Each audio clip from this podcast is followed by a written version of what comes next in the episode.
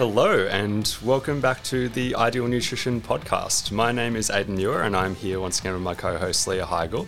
And this is episode 55, where we'll be talking about whether your hormones can be the reason you aren't losing weight. So, going through a little bit of background stuff, one of the most complex conversations I think to have is this concept of like calories in, calories out, and is that what controls weight loss and everything like that, or what controls everything to do with that? Um, or is it hormones? Like a lot of people be like, it's not calories in, calories out, it's hormones. But I think the bit that is often overlooked is that hormones is factored in already. Calories in, calories out is a simple formula that's a really complex kind of topic that factors in that. Like, I don't want to jump too far ahead of myself because we're literally going to be talking about how it's factored in, but that is the kind of stuff we're going to be covering. We're going to be covering how it factors in. And giving a bit of background before we go further, it's like, well, what hormones could play a role in this? Like, listing a few off. It's like thyroid hormones, insulin, cortisol, estrogen, testosterone. Like, it's a, it's a long list. And then there's the hunger hormones like leptin and ghrelin and other hunger and fullness hormones. Like, it's a long list. And we're going to try and go through as many of them as we can individually, but we could be here for hours if we wanted. 100%, yeah. Yeah, so we're just gonna like we're gonna go we're gonna go to individually and just see how it goes and try and keep it to a reasonable time frame as well. We'll do the Cliff Notes version of all of these hormones. So obviously it's a it's a big topic. So let's kick it off with thyroid hormones. So, your thyroid hormones influence a lot of different bodily functions, uh, functions that generally require energy and calories. So, if your thyroid hormones are low, like what we see in hypothyroidism and conditions like Hashimoto's and things like that, if thyroid hormones are low, then those bodily functions are being interrupted, and then potentially we see a decrease in energy expenditure from those particular functions obviously way more complex than what I've just laid out. There's a lot of different hormones that come into play within that. Um, but having a reduction or reduced kind of thyroid hormones can decrease those uh, the calories out portion of that calories in calories out equation um, and we actually see this in a really real way so we're actually talking off air before we started filming of the things that we see in hypothyroidism so an underactive thyroid condition that is a real sign of a reduction in energy expenditure. So things like brain fog, constipation, fatigue, feeling cold more easily, all of these things are signs that the body is slowing its like basal metabolic rate.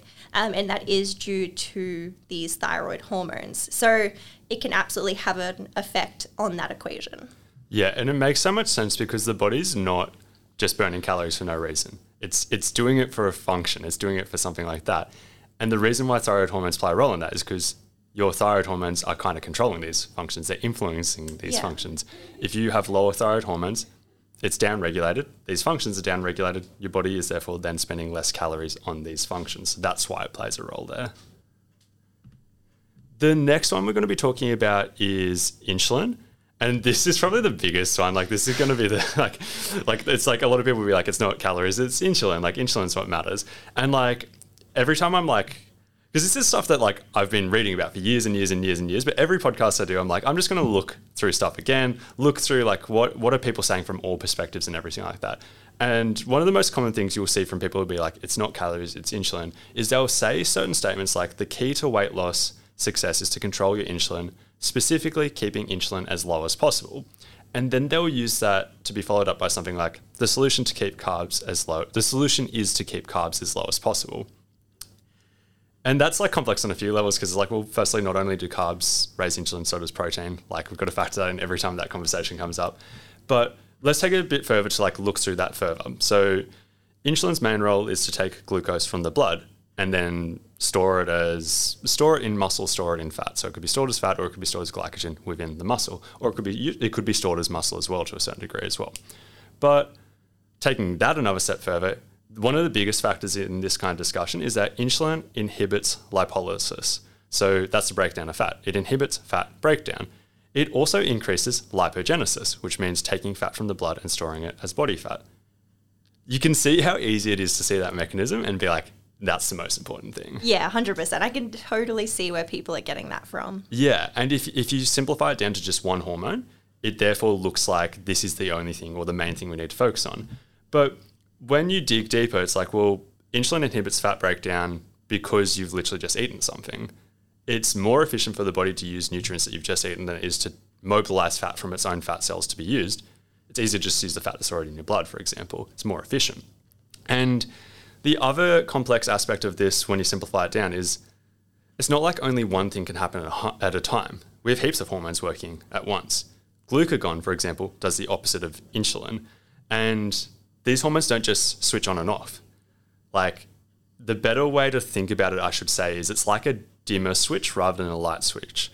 Like, they don't go completely on and off. You can be losing fat while insulin is in your system, it is still possible. It is a complex interplay.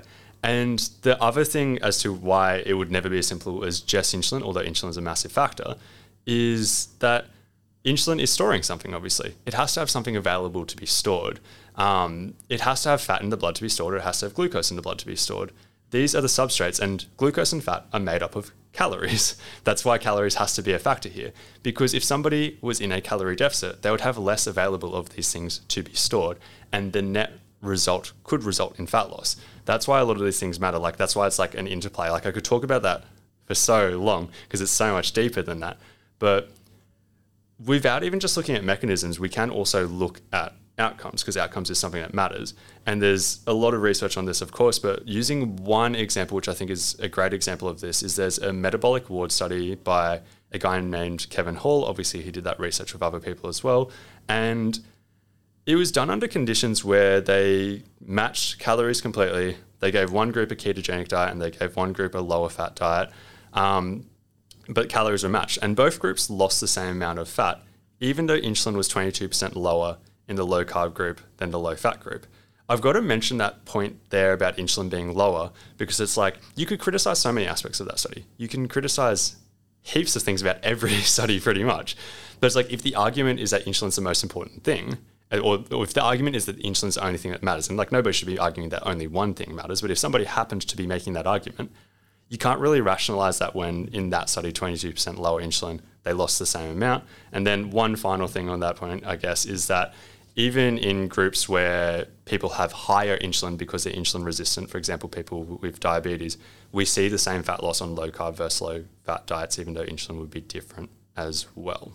Yeah, I think anytime you're looking at one hormone, you're like not seeing the bigger picture yeah. of the endocrine system and the body. So, but we're going to do the the next hormone that we'll focus on in like uh, independently, and that's cortisol.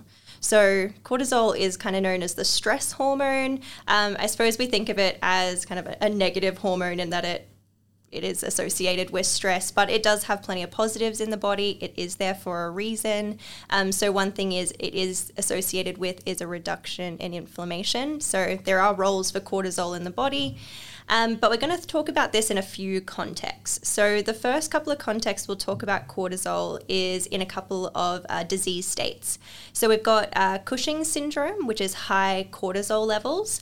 Um, now, this is typically associated uh, with like potential weight gain that can occur, um, as well as an increase in appetite and cravings. So, in this particular disease state, um, other things come alongside this, like fatigue and hypertension, irritability, thinning of the hair, and um, like rounding of the face. So, a lot of other symptoms of this particular condition, but it is associated with weight gain, increased appetite, etc.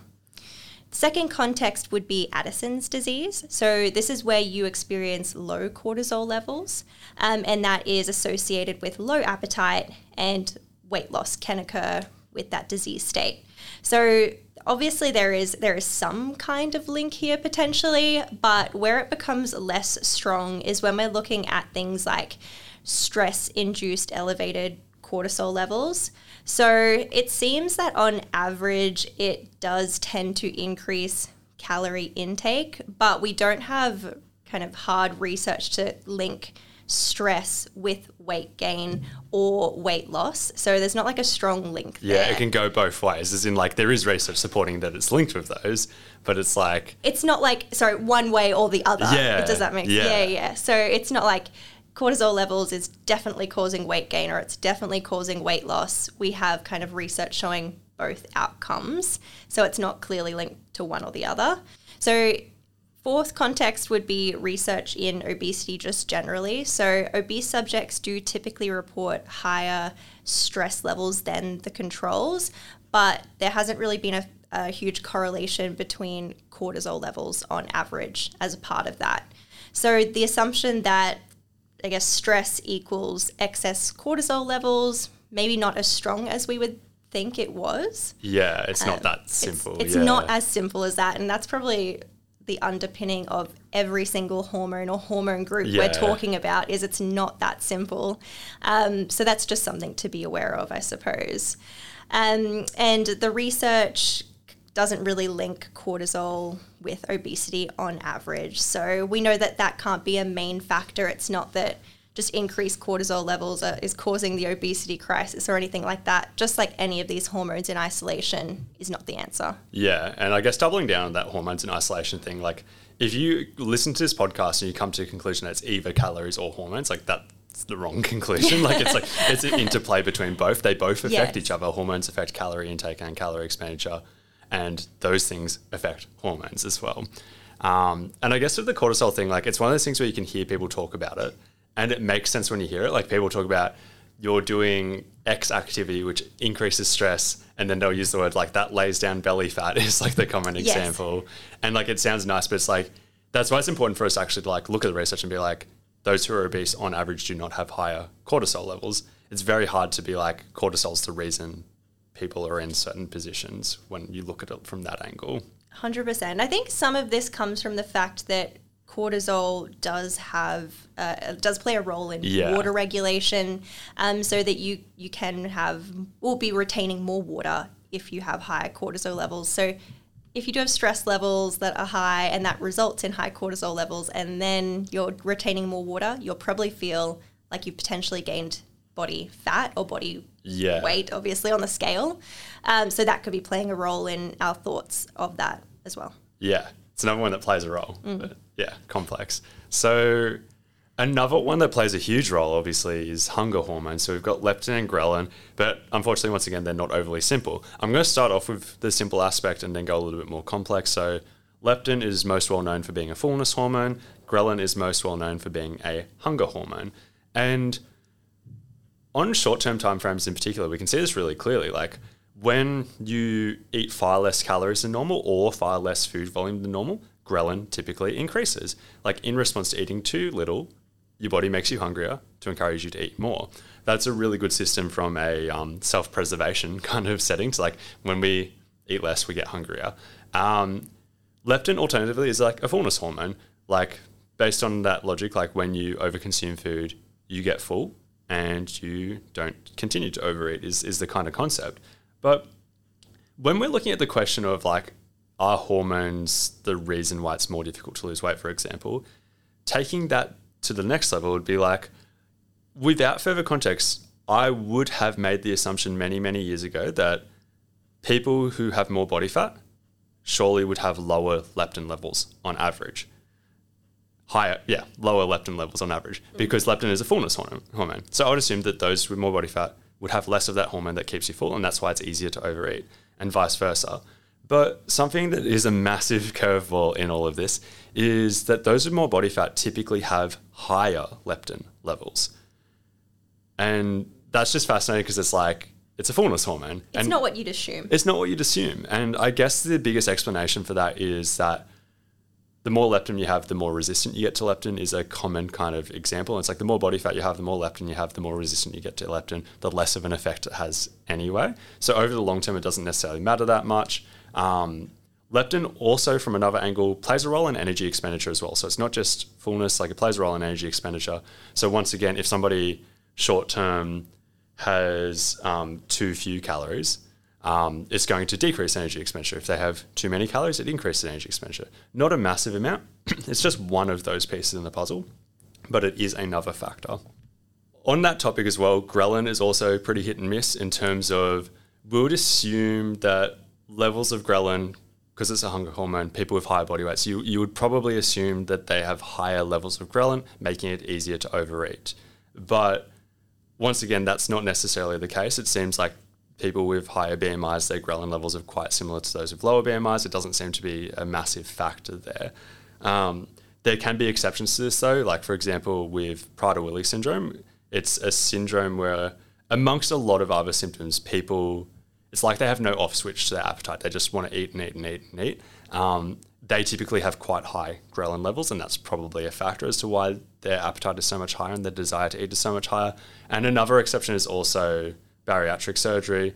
Um, their ghrelin levels are often lower, which is kind of cool because it's not just like a decrease in stomach capacity or anything like that. It actually affects hormones as well, so that's super interesting. And then wrapping that kind of hunger and fullness hormones topic up as well, there are other hormones that play a role. Like just like listing a few, there's like neuropeptide Y, glucagon like peptide, cholecystokinin, peptide Y like, peptide YY, sorry. Like it just goes on and on. Like there's so many. And like I've simplified down to the two most common ones that most people are going to be a little bit more familiar with. But this is why these two peptide, or sorry, these two hormones by themselves don't massively influence things because there's so many other hormones that play a role in our hunger and fullness too. Yeah, I find hunger and fullness hormones really interesting. I just think it's a really cool part of research, but it's just so complex. Yeah, so complex. It's so complex. Obviously, it's more than just like leptin and ghrelin and yeah, and like it very Yeah. clearly plays a massive role. Like it does play a massive role, but it's yeah, it is very complex. piece of the puzzle. Um, so we'll get into estrogen now because that is something that can play a role to a certain extent. Um, so we know that estrogen does play a role in body fat distribution. So even like heading into like women in postmenopause are going to have a different body fat distribution because of that reduction in estrogen um, as that part of life occurs. Um, so we know there's a change there and it plays a role. Um, and then we can also think of estrogen as typically being anabolic as well. So in times in our menstrual cycle where we see estrogen being quite high, I keep switch- switching between estrogen and estrogen um, but let's go with estrogen. Um, so when we have high estrogen levels, we tend to actually be slightly stronger, uh, which is cool. So it kind of goes to show that you know it can have an effect pretty widely on our body, but generally we're thinking of it as a pretty anabolic hormone.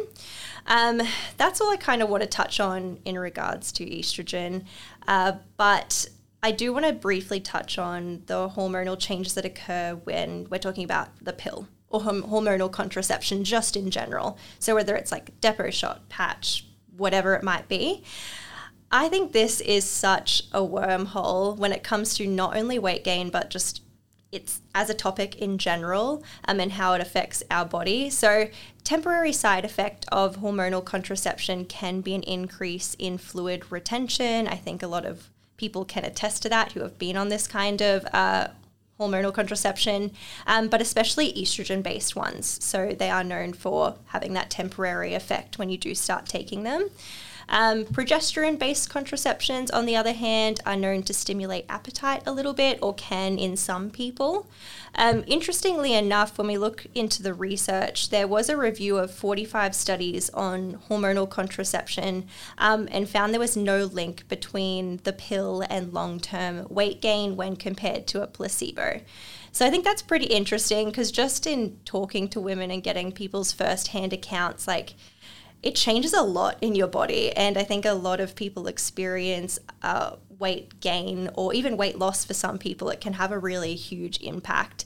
I, like I said, it's a big wormhole. I don't even think that the research has gotten to a point where we know exactly what's going on with each of these different kinds of contraceptions. It's a minefield, um, but I think there absolutely can be an effect on things like hunger, satiety, cravings, mood, how you feel, and that can all affect calories in, calories out. And then there's a potential effect of does it change like resting metabolic rate? Yeah, A bunch of things that it could potentially be affecting. yeah, such a complex topic as well. And like I, I always feel like weird as a guy talking about that because like we do have that review, like that one being like, God, on average, there doesn't seem to have changed. Yeah. but everybody experiences some change in some way, shape, or form to hunger, mood, like. Everybody's going to have a different, like even looking at the packaging of those, uh, like the pill and stuff, it always says potential side effect, weight gain. Yeah. Like that's there because some people are experiencing it, likely. Yeah. So uh, it's you can't write it off, I don't reckon. Yeah. So then the probably the last one we'll do. So we'll do testosterone. So increased testosterone is normally linked with gaining size. Like even just like jumping straight to like people using it as an anabolic steroid, like as a performance enhancing drug, automatically assumed people are going to gain size. But what is quite interesting is that the research on introducing like testosterone replacement therapy in those with low testosterone who also are obese is that it seems to help people lose weight in that scenario. And there's also research showing that on average, those who are classified by BMI as being obese on average have 30% less testosterone, which is a fascinating kind of thing to think about mm. and be like, I don't know. But like, it's not something that I inherently would have assumed without the research being there. There's heaps of potential explanations for it, but it is also a factor being like, how do hormones play a role in this? It seems like lower testosterone seems to be linked with that. So it's another factor where it's like, this could be a factor in things being more difficult for losing weight as well. So, I guess to summarize it up, do we think hormones can be the reason you aren't losing weight? I would say it's a factor. Yeah. Like, I never think it's as simple as being like, I can't lose weight because X thing. Yes. But it is an added barrier and it is another variable in the piece of the puzzle in terms of like what you're trying to overcome. Yeah, like if it's increasing calories in through appetite regulation not being managed well or it's affecting calories out through a reduction in metabolism in some way, like it can have so many effects on that equation. Yeah. It's just it's it's like the same thing. When we're talking about calories in and calories out, we're also talking mm. about all these interplays between hormones that yeah, are happening. I reckon that's the best summary. So yeah, we'll yeah. leave it there. So this has been episode 55 of the Ideal Nutrition podcast, and thank you so much as always for listening.